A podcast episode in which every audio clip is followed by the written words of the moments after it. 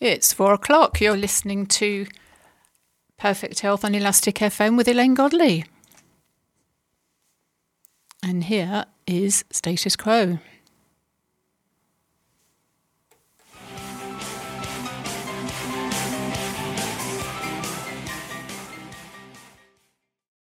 And this is Elaine Godley. Welcome to Perfect Health on Elastic FM with Elaine Godley today. I'm joined in the studio by the lovely, lovely Sarah Auger and her son Owen, who's got a sneaky day off school. And uh, welcome to the studio. And thank you so much for driving all the way from Cheshire. Thanks, Lane. Um, it's absolutely wonderful to be here. We've had a lovely drive down. It's been a beautiful day and we've seen some lovely scenery. Thank you for having us. You're most welcome. You've got uh, lots to say, and um, your story is really quite um, quite interesting and heartbreaking at the same time, isn't it? And yeah. We'll uh, we'll talk talk about that during during the afternoon. And um, you, as a result of um, things that have happened to you, you have a, a, business which has got a fantastic name. So so tell us what that is and what the website is, so people can start having a look while they're while they're listening to this okay. during the program. Um, my business is called the Sensory Fairy. Um, I created it because I'd always wanted to be a fairy, and um, as you do when you're younger. Um, and the reason I called it the Sensory Fairy is because I help parents find sensory solutions for the children who have any kind of special educational needs. And you can find um, my website over on www.thesensoryfairy.com. So thank you for that. What what is the connection then with with special needs? Um, my son Owen um, was diagnosed with ADHD and learning difficulties um, when he was younger, and he has dyslexia as well. So we have um, had many assessments over the years and um, different strategies put in place in school. Um, and and basically how we how we deal with things at home and when we're out shopping and everything. Um, that's where my experience comes from. It's experience of being a mother to a child who has got additional needs. It's it's interesting, isn't it? How um, people will sort of make their own minds up about what they think goes on at home. Um, my son also has uh, special needs, and uh, my son has Asperger's syndrome, and he doesn't have a diagnosis of ADHD, but it's very clear to, to those who, who know Andrew that you know there, there definitely is uh, an aspect yeah. of that. Um, my daughter said to me recently, "Mother, I'm sure you've got ADHD as well, because um, I'm 100 miles an hour and multitasking and so on and so forth." So um, it does do, go down the line like that. Yes. So if you do have a child with ADHD, you know, it's very possible that somebody in your close family has actually got ADHD as well that just hasn't been diagnosed yet. Yes, yeah. And, and also I think with, um, i specialise in behavioural profiling and have done for over 20 years now.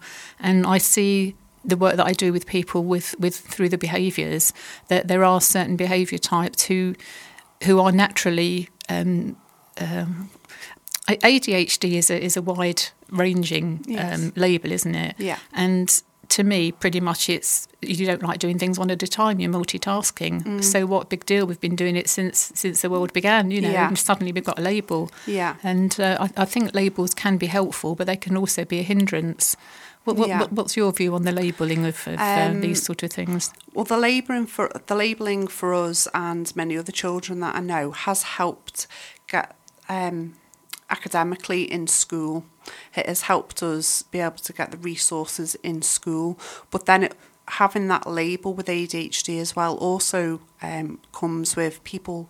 People think that children with ADHD are naughty children, um, so it does kind of come with um, the downside to it as well. So I can see the good the good side of um, of getting a diagnosis I don't really like to call it labelling as such.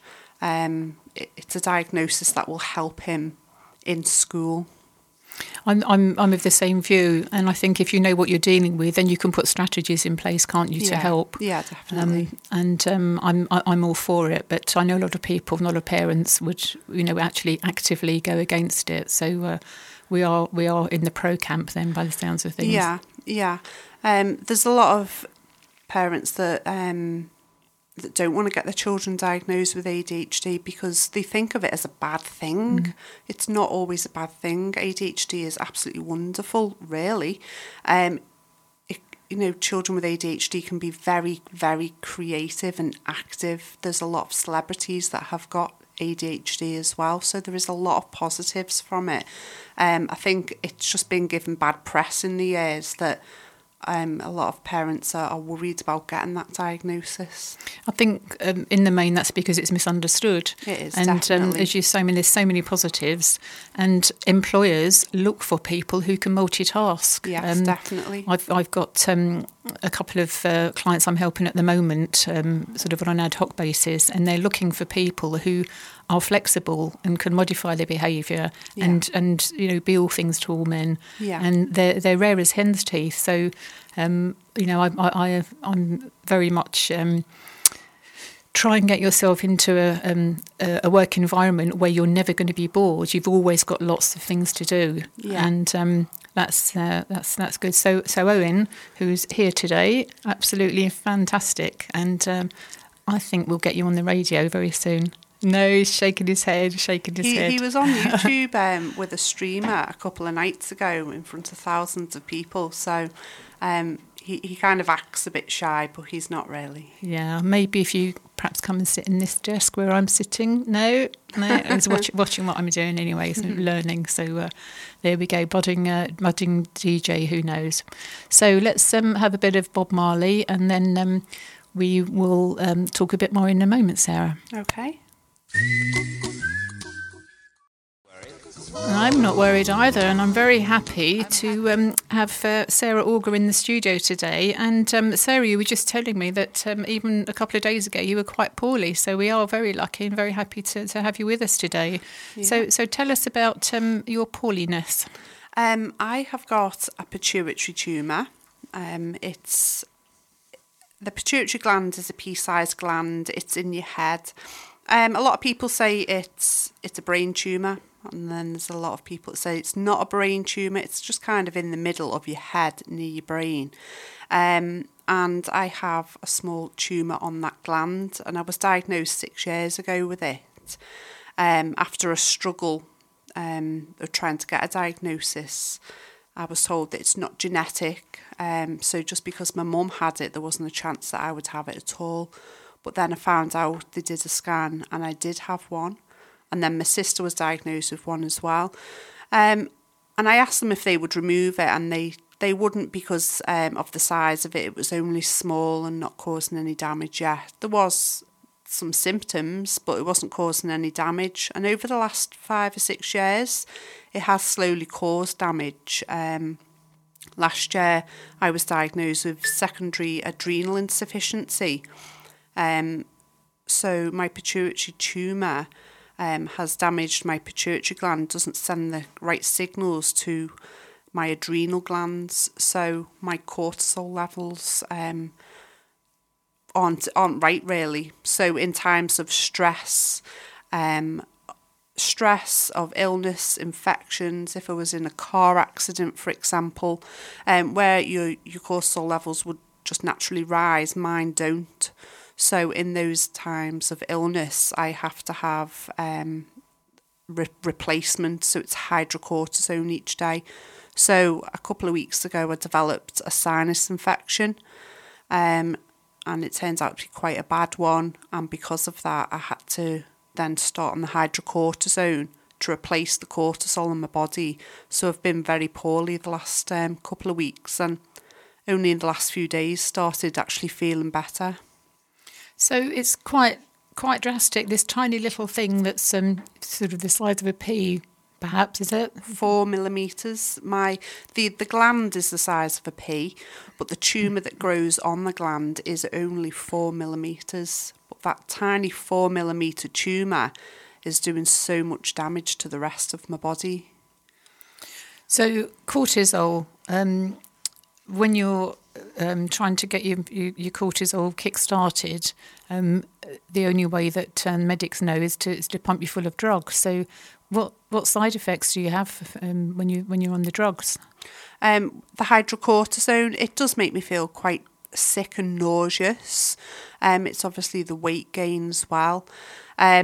It does it does work and make helping me to feel better alongside antibiotics, but yeah, I, I'm being pumped full of all of these drugs, um, and you know I, I don't like it. It kind of affects my gut as well, so it's not very nice side effects. But if I were to leave it, um, I would be extremely poorly in hospital.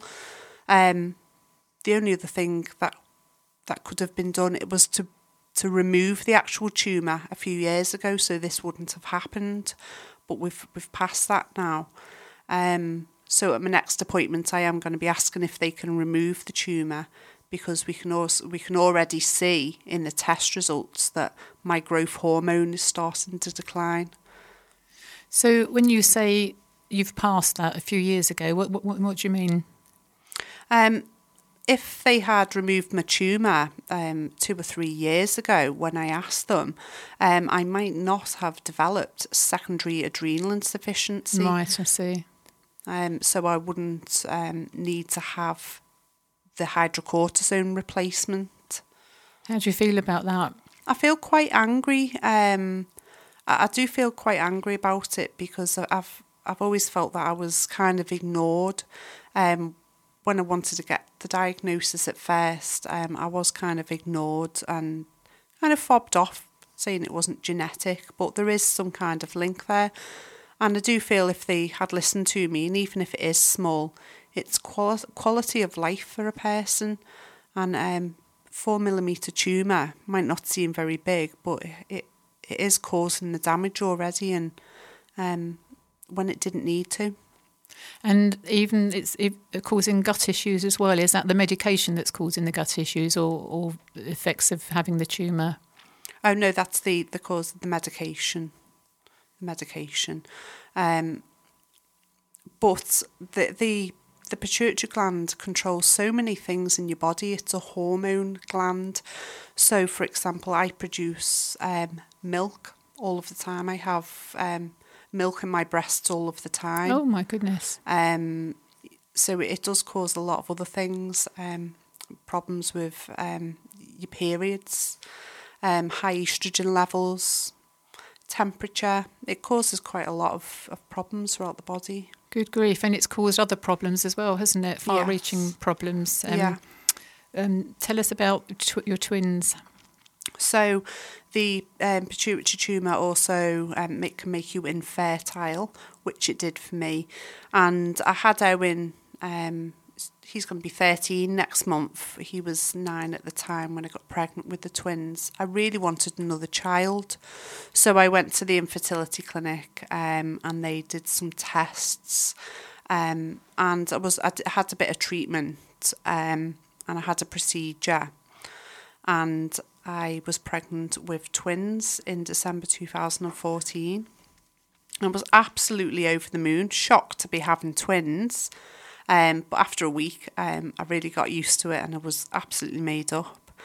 Um, but I started bleeding quite early on, about 11 weeks. I hemorrhaged quite heavily and was rushed to hospital and thought everything was over. I was absolutely devastated. And then on the scan, it appeared both of them looked like they were waving at me and they were absolutely fine.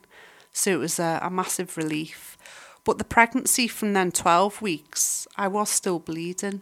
Um, and when you've been trying for a child for so long, it, it, it it's quite heartbreaking to think that you might lose your children at any time it's it's a terrible, terrible feeling. So I didn't have a happy pregnancy. Um, and then I reached 21 weeks. I wasn't feeling too well in, in work. I worked at the hospital. Um, so I took a week's leave um, to try and have a bit of a rest because the, my bump was already getting big and I just felt I needed a rest. And um, one day I went to go and put the wheelie bins outside and I walked back in the house. And as I walked back in, um, my waters broke, and I was only 22 weeks pregnant. Um, it was a massive shock because nobody expects their waters to break at 22 weeks. I um, phoned my mum and my sister. Owen was in bed asleep, unaware of anything that had happened. Um, my sister came round, got him ready, and took him to school. And we quite calmly, not we weren't panicked actually. We drove over to the hospital, um, and they had a little look and and put me on the monitor and said that I'd had something called PROM, premature. Um, it was premature rupture of um, the membranes. My waters had broken. Um, which then meant that I had to stay in hospital then um, until the babies were born. And I spent six weeks in the hospital before they were born. And it was absolutely um, a heart wrenching time because at any time I could go into labour and my babies would be born, and I was only 22 weeks. So um, I kind of was going through I felt like I was going through grief, grief at that same time. Um, and it was it was quite horrendous. I didn't sleep for about three nights because I was just constantly crying. I was having steroid injections. And one thing they do when you um, have lost your waters that early, they come round with some forms. Um, the doctors come round with some forms and they discuss what will happen if you deliver your babies at 22 weeks. And then they come again at 23 weeks and 24 weeks. And they talk about what they think the best options are for if your babies arrive.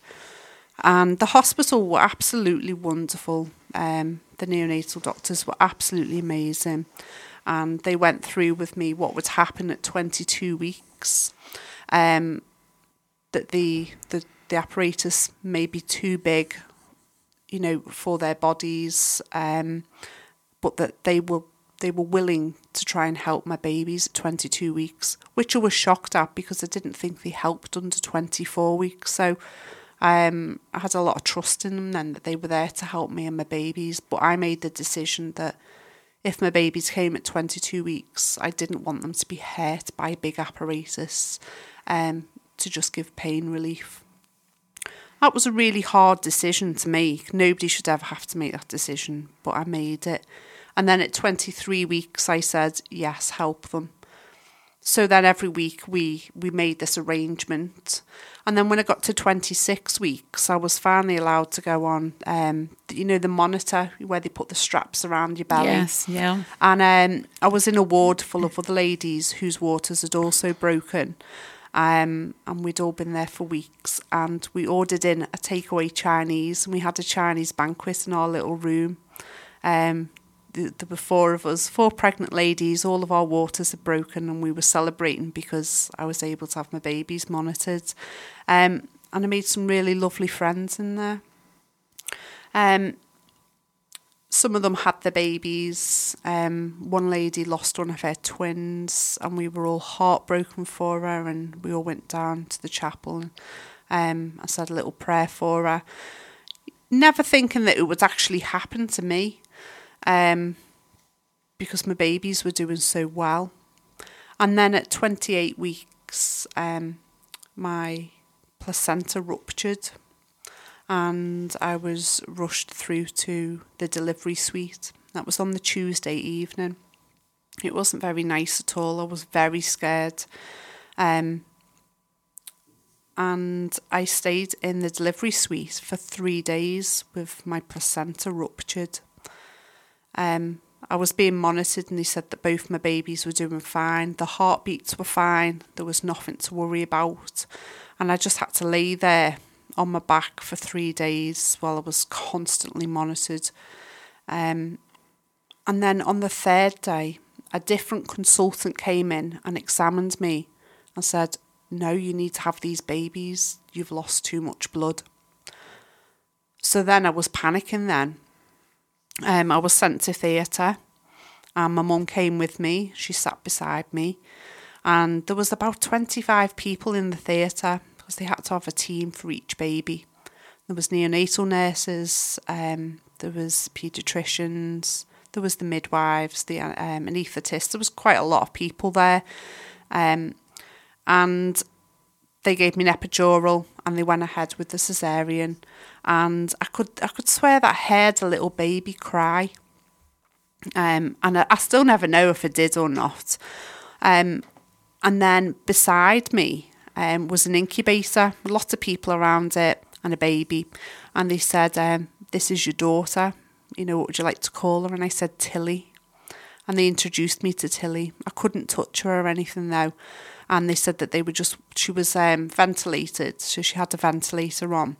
And they were taking her around to the neonatal intensive care unit. Um, absolutely made up that I'd seen her. Um, and so they whisked her away. And then I asked um, when my other baby is delivered, can I see him too? Because I knew it was a boy and a girl. And they said um, he'd already been delivered, but he'd already been taken out. He'd already been taken out a different door to neonatal unit. Um, which I was quite upset about. And at the time, I didn't think anything too serious was happening. I, I knew to expect that my children would need to be ventilated. I knew that they might need some blood transfusions. They kind of prepared me for all of this that would happen, so it wasn't a shock. Um, so I went to the recovery room. My mum wasn't allowed to stay with me, but I knew that my two sisters and my mum um, would be doing the best, um, you know, having a look at the children and and they would let me know if anything happened. After about what seemed it seemed hours, but I think it was about an hour, I was allowed to come out and I was wheeled around to Tilly's um, intensive care unit and I met Tilly for the very first time. She was absolutely tiny. She was two pound five in weight. She was the smallest. Um, and she had ventilator on. She had tubes in her belly button, wires. You know, it was everything. Lots of machines, um, lots of beeping. Um, but that didn't phase me. I was just amazed at seeing my daughter, and I was allowed to actually touch her fingers. Her fingers and her hand were the size of my fingernail, and she was just absolutely beautiful. I was absolutely made up. I asked if I could go and see Teddy then, and I was told um, not at the moment. They were just um, trying to sort him out. So they wheeled me back to a ward onto the maternity ward, um, and said that I should be able to go in the next half an hour. So we waited there for a bit. Um, and I, I still wasn't really. Oh, obviously, I was concerned. Most babies were intensive care, but I thought everything would be okay. And then after about 10 minutes, they said I could go in. And I went into Teddy's neonatal unit. Teddy weighed £2.12, so he was actually heavier than his sister. Um, and you could tell he did look bigger as well. He was gorgeous with um, lovely brown hair. And he was ventilated, but he looked um, a lot more poorly than what Tilly did. He didn't look as pink and as healthy and they explained to me that they had done some brain scans and that he had a bleed on the brain and they had repeated it and it was getting worse. That he had lost too much blood. They had given him um, two blood transfusions by then and that he was very poorly. They had tried um, different ventilators and there's a ventilator for the very very sick children. It's kind of like the last one they use and they were using that and it wasn't really working as well as they wanted. Um, and just looking at him, he his body was bruised from where they tried to save him eight eight or nine times before I had arrived. And as the, the professor was talking with me, the machine started bleeping again. And um, a female doctor ran round and started pressing on his chest again and just without thinking, just mother's instinct, I shouted at them to stop.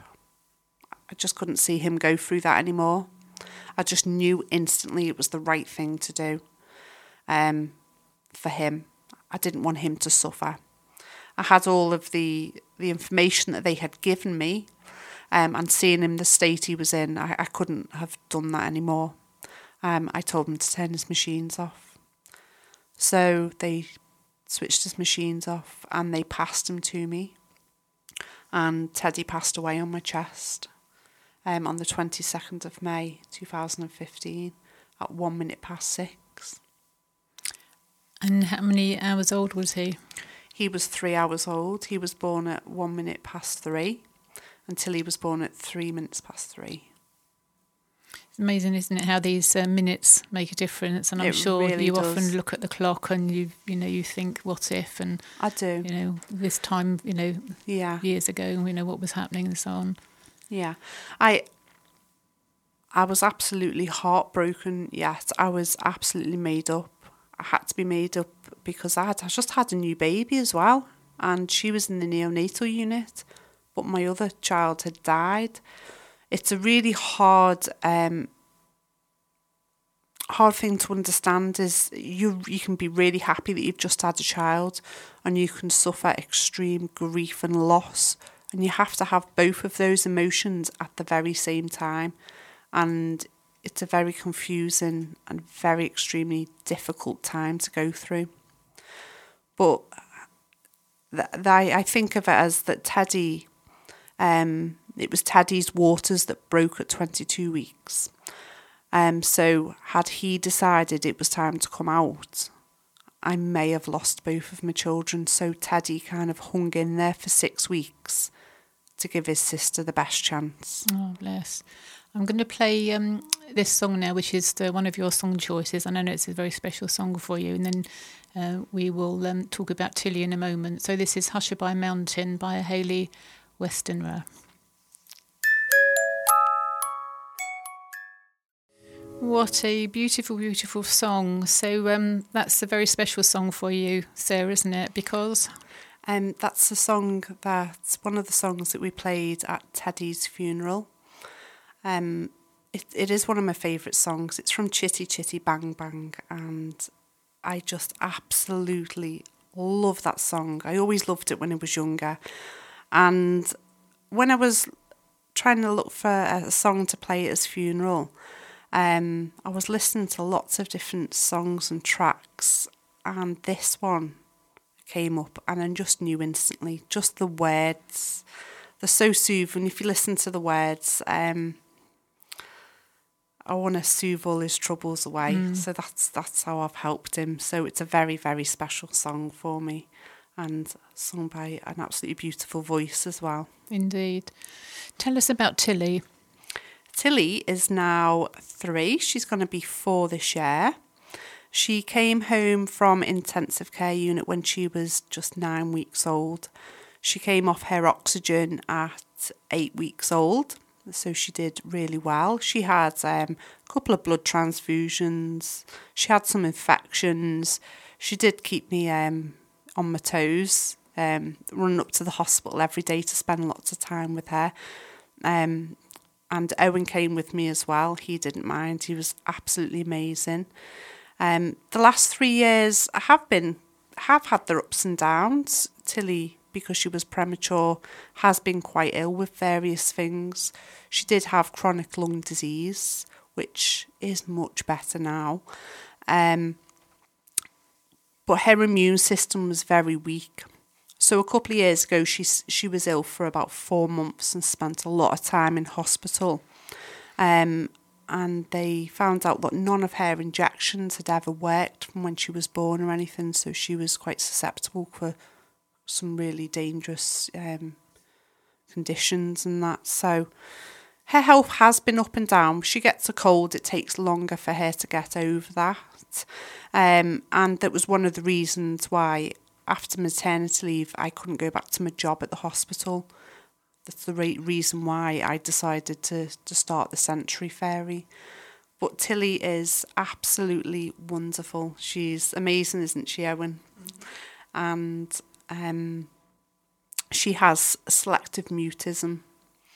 Um, so she can speak, she can understand everything that everybody says, um, but she she has an anxiety when she's around other people. Even if we're out shopping, she won't always speak to me in front of other people. Um, and I think that stemmed back from an operation she had in 2016. Um, she got very poorly afterwards, so all the doctors were suddenly at her face, putting stuff in her mouth. Um, and she became very anxious of people then. But she started preschool in September last year and very, very, very slowly has started really coming out of herself and now talks to the teachers. Um, and she's not shy at all with the family or any of us at home. She's just absolutely amazing. Um, she's just like any other any other three year old now, and she's caught up with the height, and um, we don't see any other difficulties. So she's absolutely amazing. Wonderful, and, and with an amazing older brother as well. To, he uh, is to look just after incredible. Her. Yes, perfect, absolutely perfect. Okay, let's uh, let's have some uh, culture club.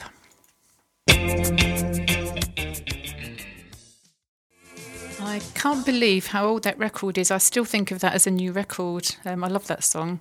So that was um, Culture Club and Karma Chameleon. So we're joined in the studio now by um, Chrissy White, who is a shamanic healer and a an expert uh, in raw food, nutrition, and um, all things wonderful. All thing wise and wonderful. That uh, reminds me of that hymn. So, welcome in the studio, Chrissy. Lovely Thank to have you, you back again. Great to be here again. So, what's occurring in your world? Well, I'm getting ready for our retreat at the end of March. I can't believe we're almost into March already.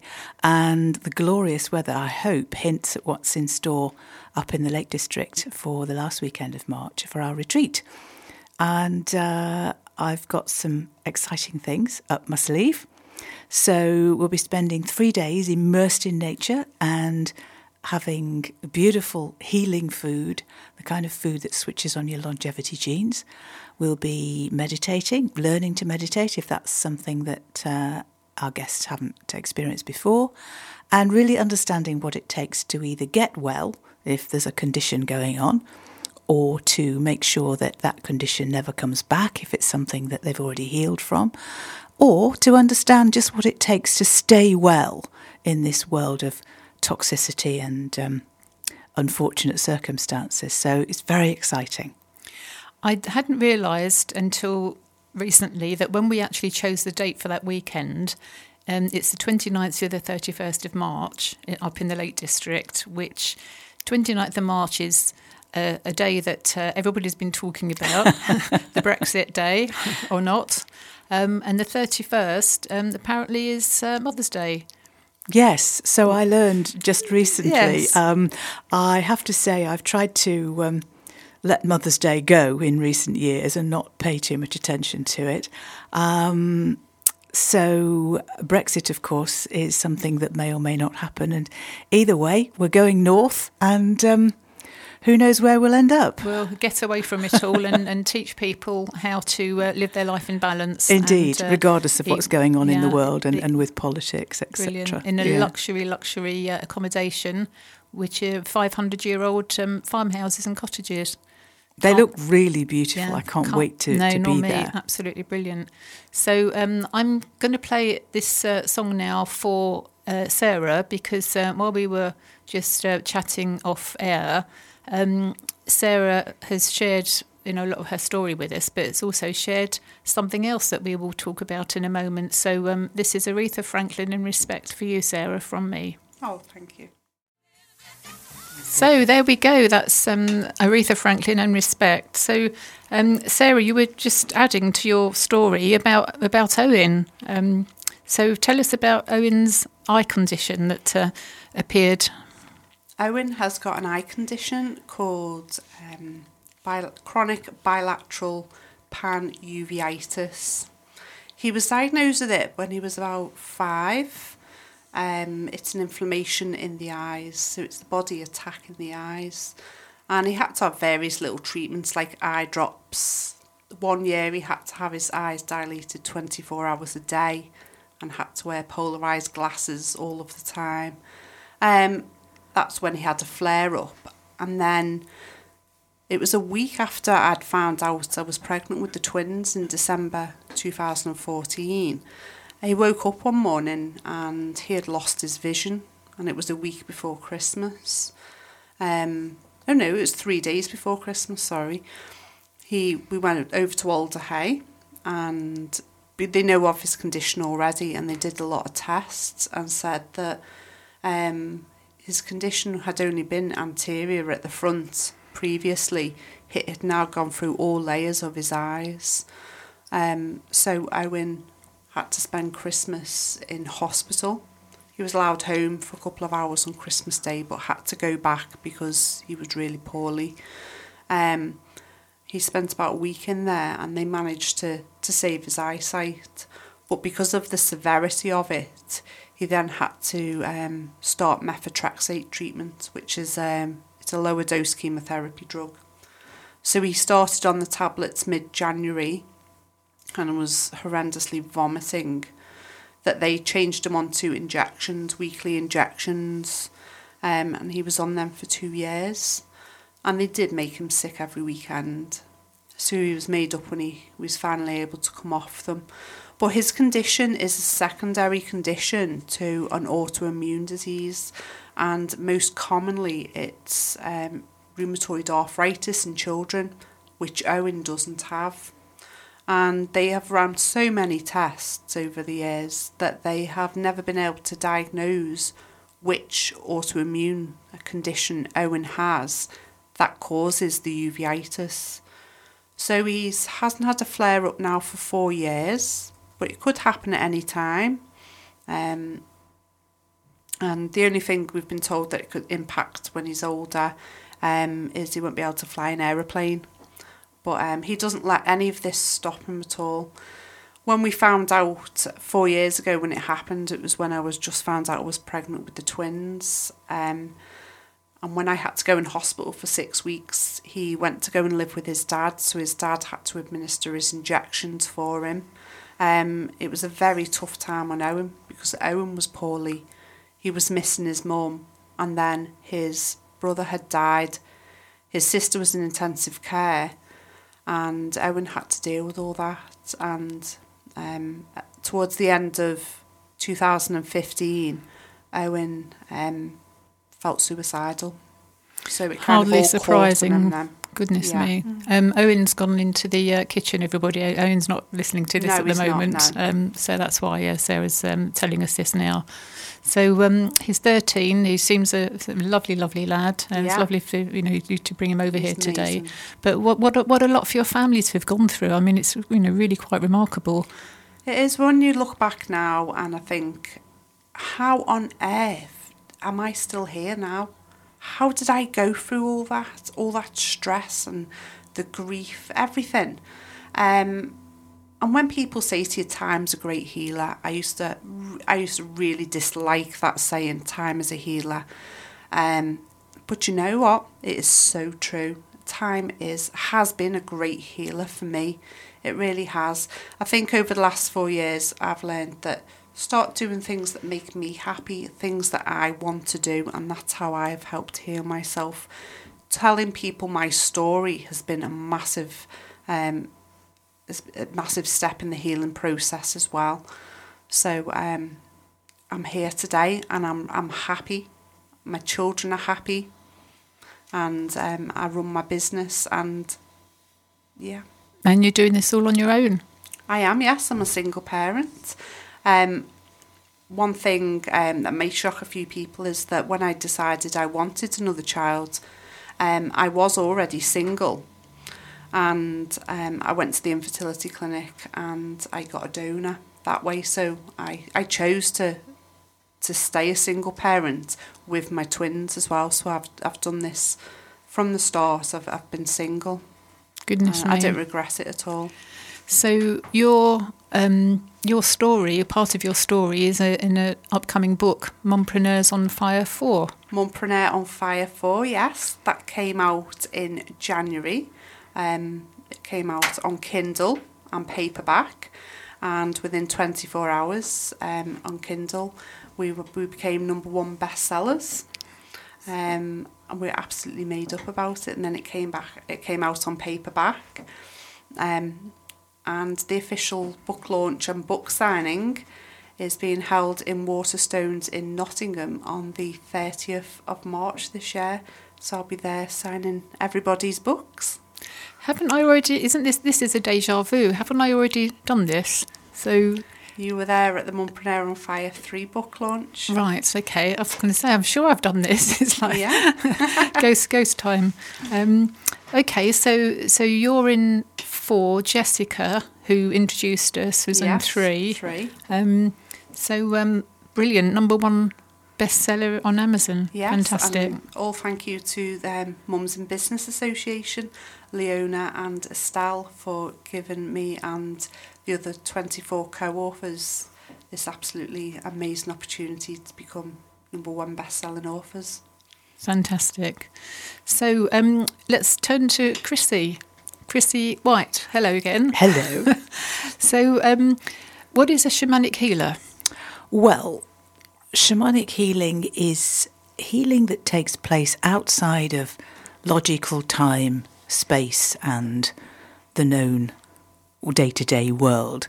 So, for example, we might journey with someone, uh, we being myself and, and the client, and I would lead them through a journey for example, to a part of their body that needs their attention, something that they aren't aware of in everyday life. And just to give you an example, it's very easy for us to be sidetracked by food and alcohol, by relationships, and by everyday life, caring for other people, for example. So it's easy to forget what's going on in our own bodies if indeed we're even aware of it. So the shamanic journey is to enable someone to really discover something in a place within them that needs their attention and needs to be fixed and healed or released. So, so how do you know where to start? I mean, somebody comes to you, say, feeling a bit poorly, not quite putting their finger on what's wrong. Um, where, where, where do you start? Well, it's my job to guide the person and help them to use their own intuition. So they are in charge. I'm not guiding them in the sense that I'm leading them. I, I'm holding the space for them and creating the environment for them to be really relaxed and go with the flow, so to speak, so that their own intuition tells them where they need to be in their body, as it were, where their attention needs to be placed. And you'd be amazed, absolutely everyone says, Oh, I'm in my stomach, for example, or I'm in my brain or my left ear. Um, and we have been everywhere. so it's often the case that if someone has a condition, um, a serious life threatening condition, let's say they've been diagnosed with a type of cancer, um, and there's a tumour, then they may go to that place in their body where the tumour exists, or they may go somewhere else where there's more of a causal experience going on. The Chinese always say, with, with five element Chinese medicine, don't look at the organ that has the problem, look at the organ prior to it in the cycle of energy and flow. So, uh, for example, in Chinese medicine, if you were looking at the heart and there was a problem with the heart, then you would look at the organs that exist in the cycle prior to the heart in terms of the flow. So that would be um, the liver and the eyes. Now, that might not make much sense in and of itself, but the point is there's always a cause, there's always an emotional cause, and it's usually a trauma. Be it childhood trauma or trauma that we came in with, trauma that we inherited from our parents.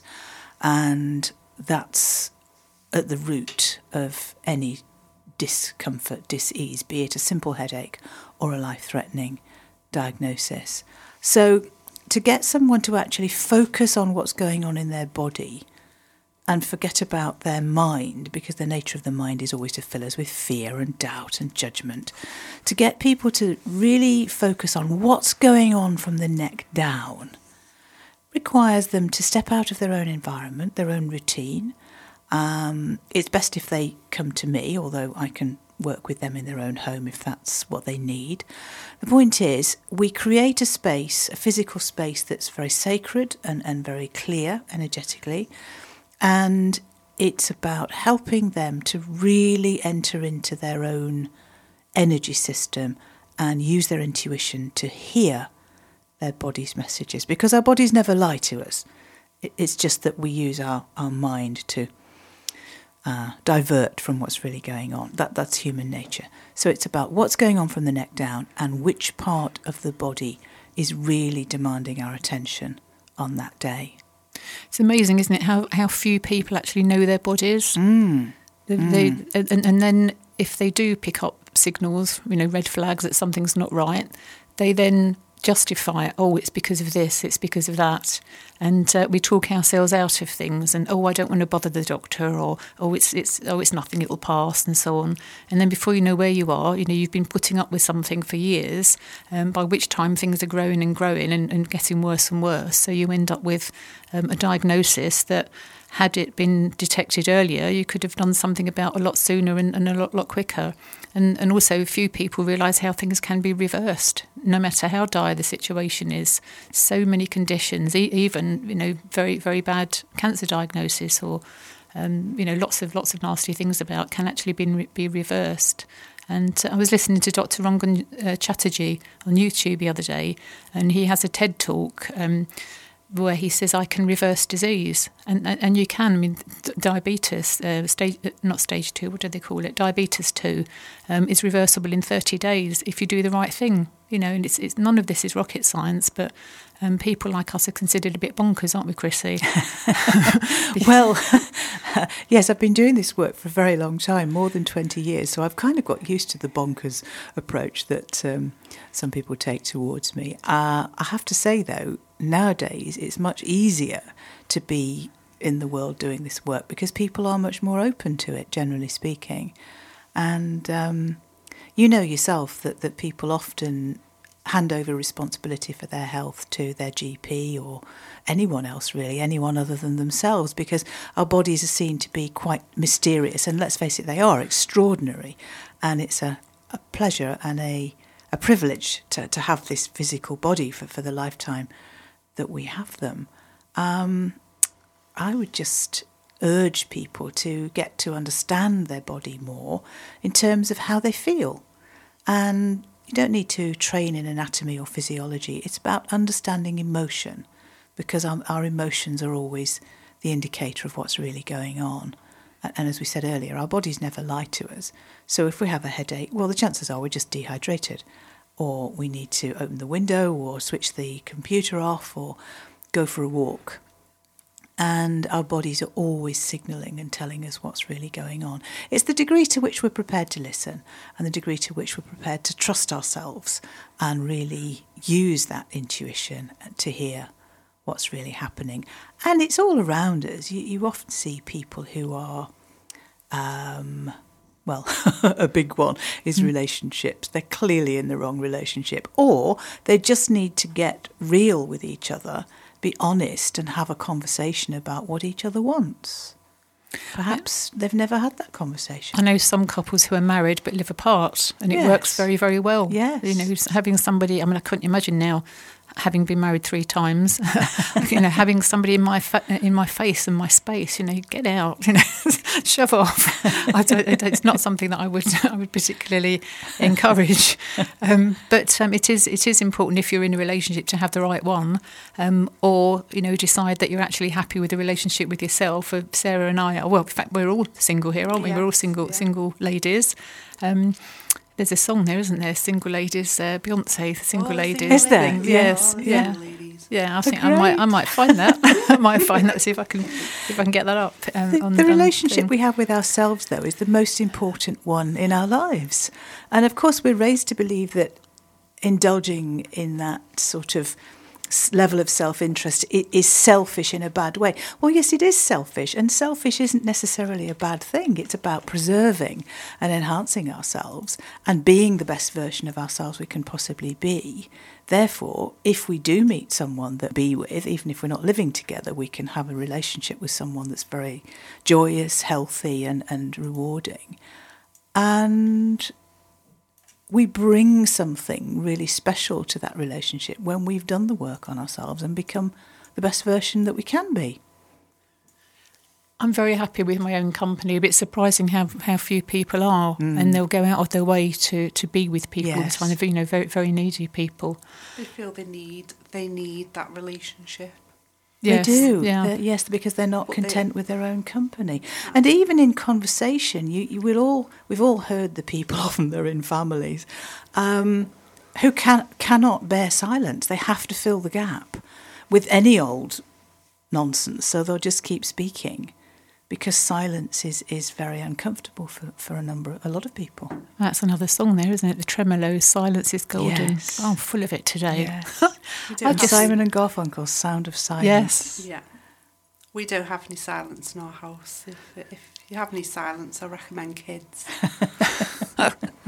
I'm on I'm on grandchildren now, and actually they are silent. Um, my grandsons are 15 and 17 years old, and they are silent pretty much because they've got their head buried in YouTube or mm. you know headphones and games or, or, whatever. So it does it does get quieter, Sarah, as, as they get older. okay, I've just found this this uh, song, ladies.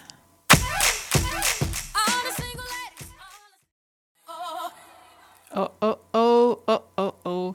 So, um, single ladies from Beyonce, and we've got three single ladies in the studio here today. Very strong, tough cookies, and all very happy with ourselves. So, um, Chrissy, um, the shamanic healing bit um, sounds all a bit woo woo, but uh, we know how effective it is because um, we've seen the results uh, time and time again, haven't we? When people deal with their emotions at a very, very deep level, how then their, their bodies start to heal rapidly. Yes, we, we just got to um, the part about uh, what happens. And um, what I didn't say is that once a person finds that place within themselves that needs their attention, then they begin to understand the packed emotions that are sort of stored in there. It's a powerhouse of negativity and it's been smouldering away for decades sometimes. So, something that may have seemed like a small incident when they were children, for example, or perhaps when they were married, let's stay with our theme, um, and they figured, well, they've got over it. You know, we're all grown ups. Let's just get on with life and forget about it. That thing, whatever it is, that incident, the emotion attached to it, is still, as I said, smouldering away in there. So when we diffuse it, and we do that through a special process of, I guess it's like a meditation. That's probably the best way I can describe it. It's a very gentle process, and the person concerned is the one who's in charge. As I said earlier, they decide how far they want to go. It's my job just to urge them a little further if I feel that they can go there. And um, diffuse the tension, the stress, the trauma. And it literally drops down into their cells. The tumour can just dissolve and become completely neutralized. And then all of that debris drops down into the bloodstream, a bit like drinking a bottle of brandy. So it drops down into your bloodstream once it's gone through your digestive system. And that way it passes out in the normal manner. So the next day, there might be a major bathroom incident. and that's the trauma. That's the the stress, tension and emotional deadlock leaving.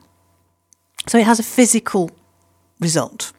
And that physical result is that then, as your cells reproduce, as of course we're all doing all the time, then you're reproducing healthy cells. You're not reproducing the blueprint of the trauma that was in there, as I said, smouldering away. So you have a lot more energy because it takes a heck of a lot of energy to keep all that trauma packed down. And all that energy that used to be used to keep things in check is available to you on an everyday basis. And of course, your body is then in a much better position to heal itself because you've created the environment where the body can heal.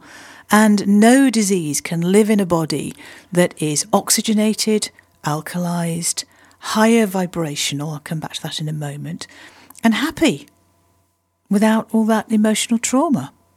So it's simple and not easy. It's a principle that is, goes back through time to when time began. And the ancients, the shamans, knew about this many, many years ago. So, of course, we've had layer upon layer of chemical drugs introduced to us in the last 60 or 70 years, and they've kind of taken over in many, many ways. Whereas actually understanding how the body works and healing the trauma at source level will make a huge difference. You need to do other things as well. Food is very important, relationships, the way that we speak, the way we think, how the choices we make in life. So the emotional release work is powerful and essential, and it's a great place to start.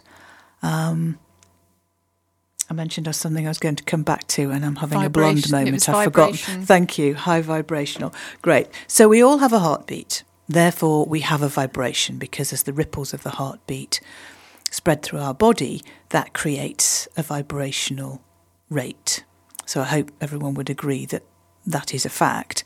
Now, when we're depressed or when we're ill or just struggling with something, perhaps extremely tired, our vibrational rate is really, really slow. It's a kind of mm, mm, mm sort of level. When we feel happier, when things are going well, the sun comes out, someone's kind to us, a really lovely thing happens, our vibrational rate rises. Now, that doesn't mean necessarily that your heartbeat becomes faster, it just means that the resonance that's spreading through your body and your brain is a higher frequency. And that means that we feel better. And the more that frequency rises, the better we feel. So you can see it's a self fulfilling prophecy. And the highest vibration is when we're in love, we have this pure love running through our veins, and we feel ecstatic. Now, back to our kind of theme for the day, or one of them. You don't need another person in your life telling you how fabulous you are to have that feeling of love and joy running through you. We're back to self love in a way. It's back to that choosing of a better feeling emotion even if we're at our worst level, there's always something we can do to feel a bit better, even if it's just have a drink of water, get the body hydrated again. And I know it can be extremely difficult to make good choices when we're in a bad place. The point is, if you just choose something very, very gently that's a little bit better than where you are at the moment, it starts you on that road. You're on the first rung of the ladder to feeling better. So, raising your vibration is, I know it sounds woo woo, but actually it is a real thing. It's a thing, and everyone can do it. Just put some music on that you love and dance. Get up and dance. The two pieces I've chosen are all about dancing, for me anyway. Um, two pieces of music. And so it is about taking responsibility, making choices that serve us really well, and actually making sure that we are the architects of our own health and well-being and our own happiness. It's not up to someone else, it's up to us. It took me a long time to learn that one. And um, thank goodness I did.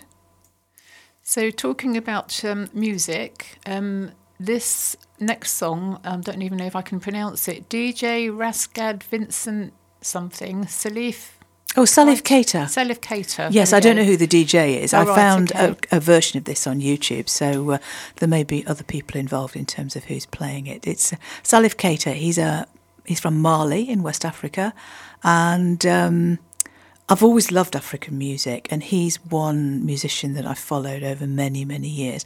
And this is a piece of music that I heard in. Um, London Fashion Week, many, many, many years ago, I was blessed to have a ticket for Betty Jackson's catwalk show. And uh, this is how it started. And all the models came out in Vietnamese coolie hats and Ooh. the most beautiful printed sarongs and Eastern inspired clothes. And this music was high level, really loud, and I thought I was in heaven because I've always loved colour and design. And um, that creative process. So Isn't that's wonderful how things all kind of mesh in together. Yes. You mentioned Catwalk mm. and Betty Jackson. Well, I'm wearing your your gifted uh, Betty Jackson scarf that you gave me a while ago. And uh, on the 29th, 30th weekend of March, Sarah here is going to be on a catwalk. I am. I'm going to be modelling um, some beautiful lingerie and dresses on a catwalk um, promoting um, body confidence in women. We should all love our bodies. Absolutely. Definitely. Wonderful. That's Yeah. such a powerful Even- message. Even all the lumps and the bumps and the cesarean scars. I love my own body um, and I'm going to show it off. Good for Fabulous. you. Absolutely wonderful. So here is Salif Keita. Salif Keita, Salif Keita, him, him as well. him and his mate. Yes.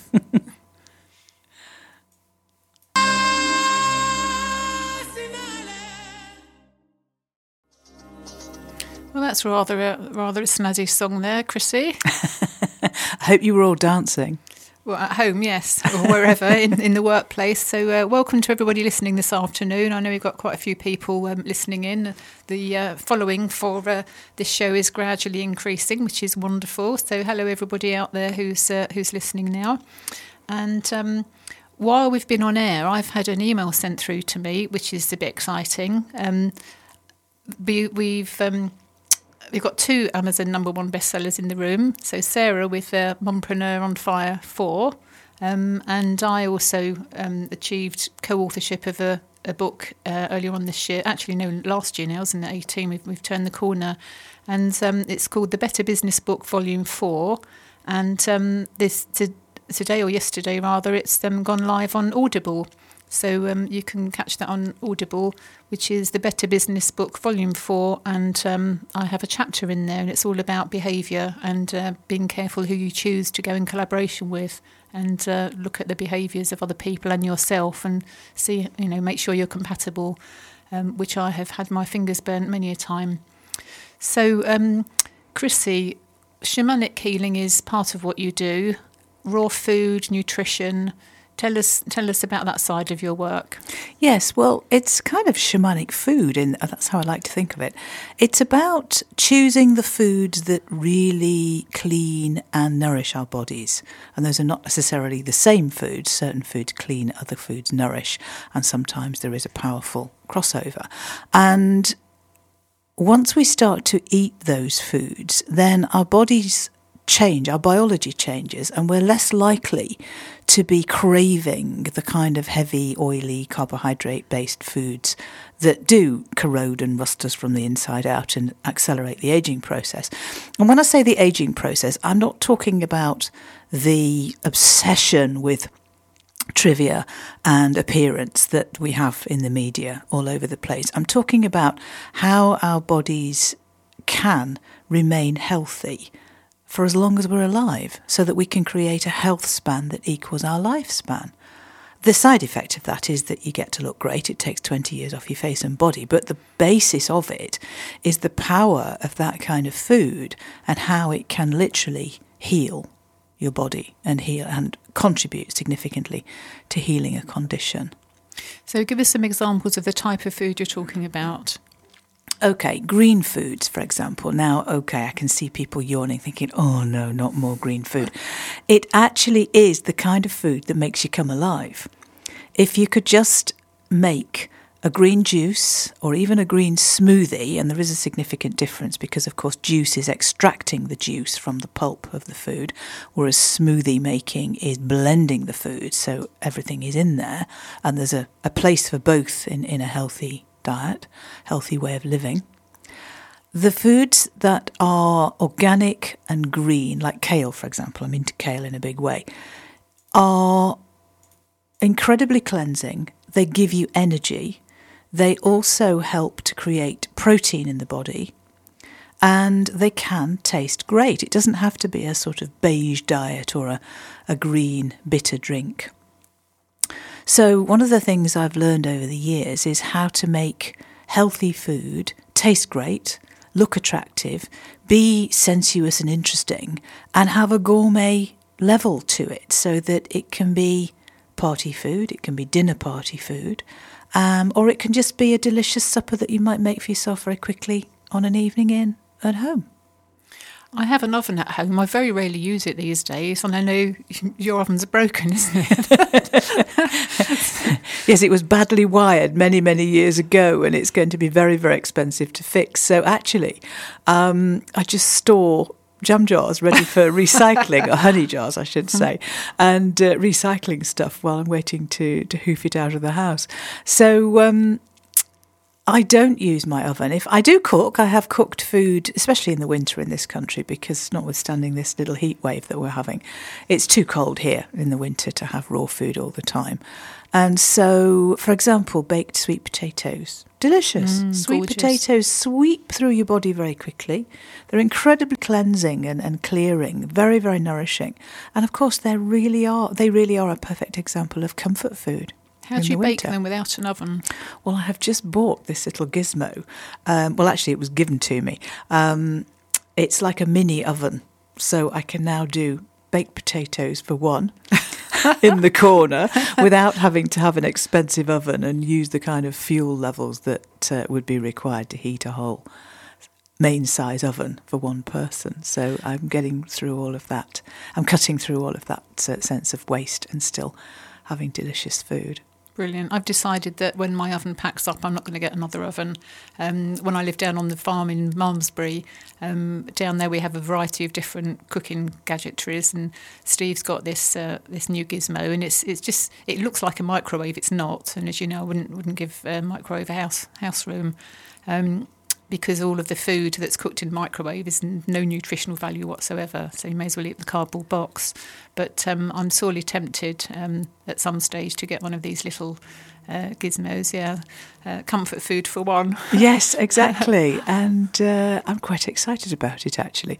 So we'll see. But I do eat a lot of raw food. I think a good way to start with raw food, though, and, and the, just the term can be so off putting. I like to think of it as plant based food. Um, it can be vegan, it doesn't have to be, because of course, vegan isn't necessarily healthy. Just because it doesn't have an animal ingredient doesn't mean that all the ingredients are healthy, so do take care with that.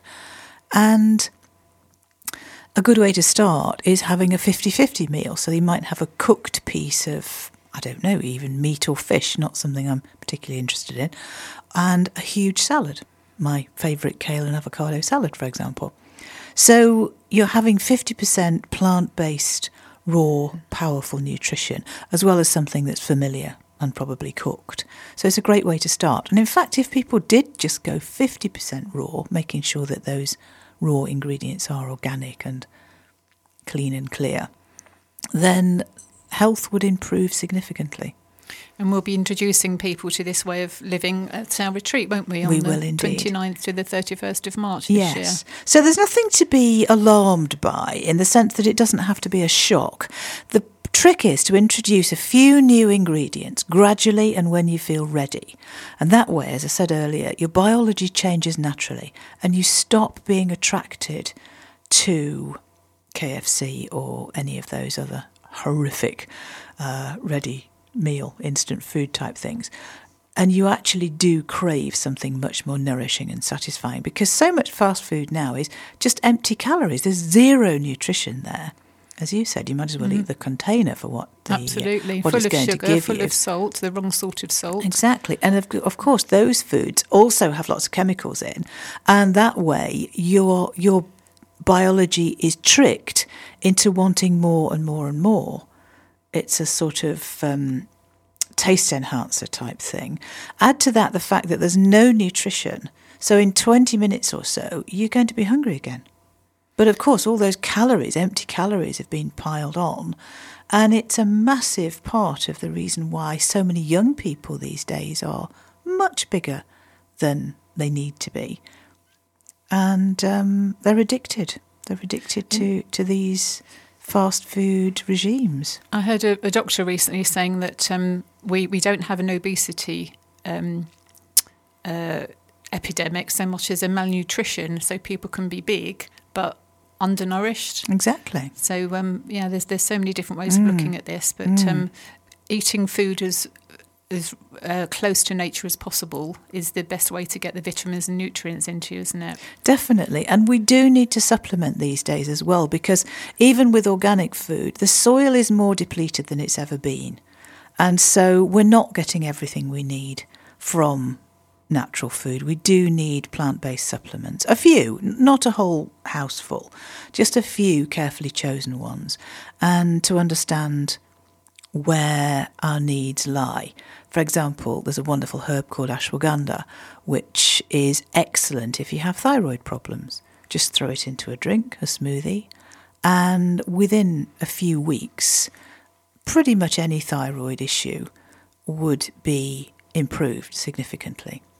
That's just one example. They don't. No one has to go in for thyroid medication. I can't remember the names of them, um, or worse still, surgery or hormone um, enhancers that are basically chemically made. So it's just not necessary. Food, Sarah. What's your What's your favourite food? What's your go-to comfort food? My go-to comfort food. Oh. Um, my go-to comfort foods. This is might sound really strange. I just like mince and gravy. Mince and You gravy. know, I, I love all different foods, but my comfort food ever since I was a child, bonfire night, has been mince and gravy. And I know people say it's high in salt and you shouldn't have salt, but another one of my medical conditions is um, is that I lack salt. I lose too much salt, so I'm supposed to increase my salt intake. This, this, this is complete crazy. myth. S- Salt is not the problem. It's the type of salt. Processed Yeah. salt is the problem. Yeah. The ready salt you get at the fish and chip shop, but but uh, rock salt, sea salt, even Himalayan pink salt. yeah, I've is, started you know, the Himalayan pink Yeah. salt. The rock salt more. and the sea salt are more beneficial to you because they have more minerals yeah. in, in higher quantities. The Yeah. Himalayan salt has something like 99 or 101 minerals, but they're only trace um, bits of them, whereas the rock and the sea salt yeah. um, have a higher higher potency, shall we say? So, um, no, salt salt is not an issue. It's it, No. it, it's a myth. I changed over to the um, Him- Himalayan pink salt. Um, it was about 10 months ago now. Yeah, it was about 10 months ago where I decided last year that my the way I eat needed completely changing. So I, I did start at a different plan with a, a lady that I know and it was all um, raw, you know, raw based and everything and I did feel the benefits but I have in the last few months stopped doing that and maybe that's now why That's why you're here starting to today to inspire you to get back on it. yeah, definitely. Wonderful. It's only human nature that we sort of fall off the wagon, if I can use that expression. It happens to everyone. It's happened to me. I'm certainly not pure, raw, or plant based. You know, I, I eat what I want to eat. Fortunately, now I've got that down to a fine art, and I generally have food that really supports me. So, as you were saying, Elaine, it's definitely the type of salt. And with the cleanest sea salt, the Portuguese sea salt is very good um, as is Icelandic if you can get it. With the best quality sea salt and the best quality water, you've actually got a combination that could be used in a blood transfusion. It could be introduced to the body whilst the blood was being changed over on a temporary basis, and the body would be completely oblivious to the change, to the difference. It's that good.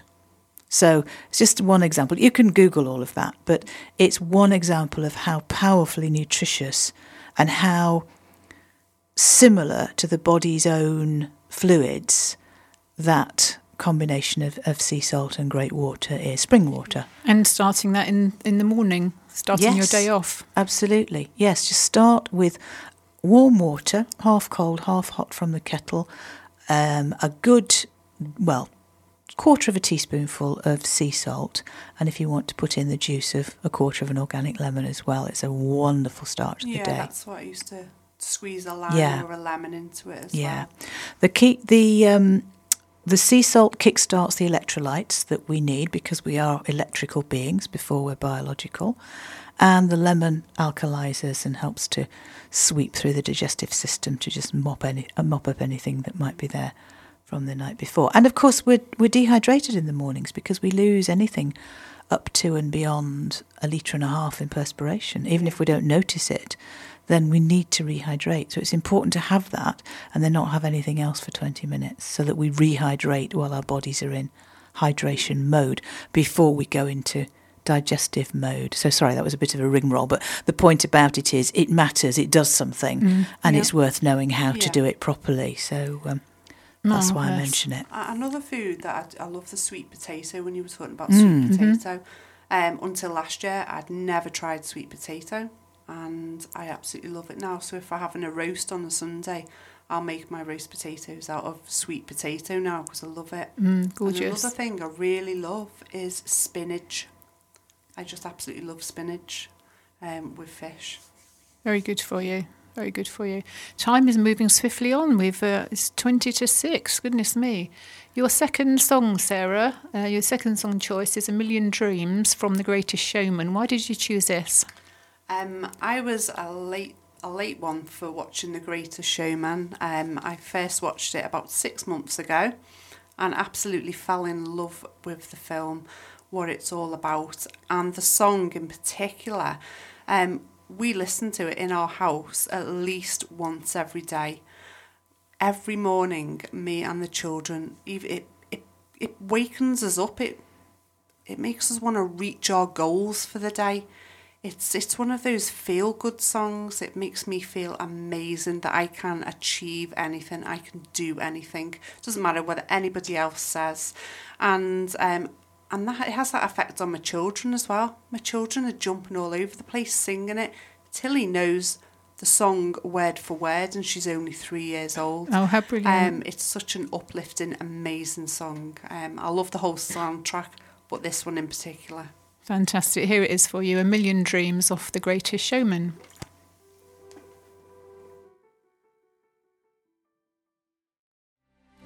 What a lovely song that is. Absolutely lovely song. So thank you, Sarah, for choosing that. Um, going back to your Sensory Fairy business. So um, Sensory Fairy is going to be um, morphing this year with some uh, additional product ranges, you were telling me? It is, yes. I've got um, nice big things planned for the Sensory Fairy. I am going to be creating my own branded products this year. The Sensory Fairy, um, some plush toys, but just not ordinary plush toys. Um, I'm going to be creating some visual timetables that will help children with autism and ADHD and any kind of additional needs. There's a lot of um, tools that I want to create um, for people to be able to download and then purchase from the online shop as well this year. So it will be evolving this year. Wonderful, how exciting. So remind us of the website address again, please. It's www. Sorry. Hmm? www.thesensoryfairy.com. Excellent. Wonderful. And um, Chrissy, your website, before I forget to ask you. Yes, it's very simple. It's chrissywhite.com. You just have to spell Chrissy, C H R I S S Y. ChrissyWhite.com. chrissywhite.com. Marvellous. And uh, my website, which I often forget to tell people, um, and where you'll find details about the retreat, which is on the 29th to the 31st of March this year, is www.perfect-health.co.uk. And also, if anybody out there would like to come on the show, um, you can book yourself in, go to the Elastic FM page on my website, so perfect-health.co.uk. Schedule yourself in. You don't have to live locally. Um, Sarah's come all the way from Cheshire today. Chris has come up from Derby. We're actually on the edge of um, Derbyshire and Nottinghamshire. We're northeast Derbyshire, where the um, the studio is in Clowne. Um, but if you're too far away, then I can do a Zoom call with you. And um, I've interviewed people all over the world, which is uh, jolly exciting. And um, I can't believe I've, I've done way, way over 50 interviews uh, in that have been published already. I've got plenty more that uh, haven't been published yet. So um, I've had a wonderful year. Well, not even a year. Last July, uh, no, no, not last April, I started um, doing the radio show. So met some fantastic people, learnt lots as well. So, um, Chrissy, you're um, you're known for your uh, food. Your um, your brand actually um, part of your brand is the the vibrant gourmet, isn't it? That's right, yes, Vibrant Gourmet. You can go to the same website at vibrantgourmet.com. Right, all roads lead to Chrissy White. exactly. Marvelous. Okay, and um, your second song is um, by Carlos Gardel, Yes. and um, is this one you dance to? This is a piece that I think many people will recognise from the film Scent of a Woman, which is some years ago now. It's Al Pacino playing a blind former um, naval captain, I believe. And there's a scene in which he dances the Argentine tango with a young woman he'd met just moments earlier. And this is the piece of music that the live orchestra play. So lots of people will recognise the piece from the film. And uh, I love the Argentine tango, it's a passion of mine. So this is a wonderful piece to dance to, whether it's tango or doing your own thing. So here we go, por una cabeza. So we're nearly at the end of the show. I can't believe it. Another two hours has gone, and another Tuesday's come round. My mum had a saying. It's uh, to to say how quickly time goes. She'd say, "If it's not bedtime, it's Christmas." It's like every minute of the day was bedtime, or if it wasn't bedtime, it was Christmas. And my my my week revolves around Tuesdays. Whatever I'm doing, I'll usually be here on a on a Tuesday, and. Uh, it's uh, it's amazing how quick it goes. So, Chrissy, um, the retreat. What do people do um, if they, or how do people get information about the retreat? They can go to your website, uh, Perfect Health with Elaine Godley. That's perfect-health.co.uk. They can contact either of us via our websites or um, more personal details if they have those. And we are actually, I believe, going to make another video to uh, call out for the last people who know they need to be there or perhaps don't even know about it yet uh, for them to join us because we've just got four weeks or so to go. So, um, perfect-health.co.uk or chrissywhite.com um, or Google us or Facebook us, Chrissy White, or Elaine Godley. So uh, I'm really looking forward to that. And if the weather's anything like we've got at the moment, it's going to be fantastic, isn't it? Fabulous, yes. Private garden, so. private walled garden, mm. 500 year old farmhouse. Absolutely sheer luxury. It's going to be fabulous. I can't really can't wait. It'll be an amazing time capsule because just being away from your normal surroundings and your normal living partners, as it, as it were, or bring them with you if you wish. The point is, it's a very special place. It's a magical area. There's some wonderful ancient natural areas, trees, lakes. The district, the whole area, is is ancient land and mostly unspoilt. So it's a very different energy, and it's the perfect place to heal. Wonderful. So the same weekend that we're we're busy, um, Sarah's also going to be busy flouncing around on a catwalk, mm-hmm. signing books. I mean, how exciting! It is. It's it's going to be um, an absolutely amazing week. I'm going to be walking down the catwalk, feeling very proud, showing all women that their bodies are beautiful. And then two nights later, I shall be signing books at my book launch in Waterstones in Nottingham. Fabulous. I'm sorry I won't be able to make that event, but um, I have a retreat to run. I wish I never, could fit that in as well. Yeah, that never, never been perfect. able to say that before. Marvellous. Okay, so um, sensoryfairy.com. Yeah, thesensoryfairy.com. Thesensoryfairy.com. Thesensoryfairy.com. Okay, and are there any sort of words of wisdom that you'd like to share? Top tips of uh, helping people perhaps to that, that, that have families with special needs um, how to cope? I have lots of tips for that, um, but one of my really top tips, which I always tell people, is um, to help build your children's confidence and self esteem up. Tell them every day how much you love them, how amazing they are, how beautiful they are, how praise them for the, the smallest things that they do it really is a, a really big important thing and that is my top tip there are lots of top tips to help children but that is my very top tip is to start with um, helping them to learn to love themselves and accept who they are even if they are a little bit different to everybody else that's absolutely fine. Brilliant. Great words of advice. Thank you very much for joining me in the studio this afternoon, Sarah Auger and Chrissy White. Thank you, both of you. Thank you. It's been a pleasure. Company. And uh, we're going to play out now with uh, one of my favourite songs and one of the very few songs I can dance to um, Rocking All Over the World by Status Quo.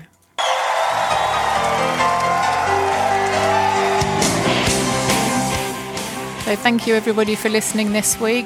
Um, wherever you're listening from, I know we've got listeners all over the world now, so thank you so much. And uh, I will be with you next Tuesday on Elastic FM. Bye for now. Have a fantastic week, whatever you're doing.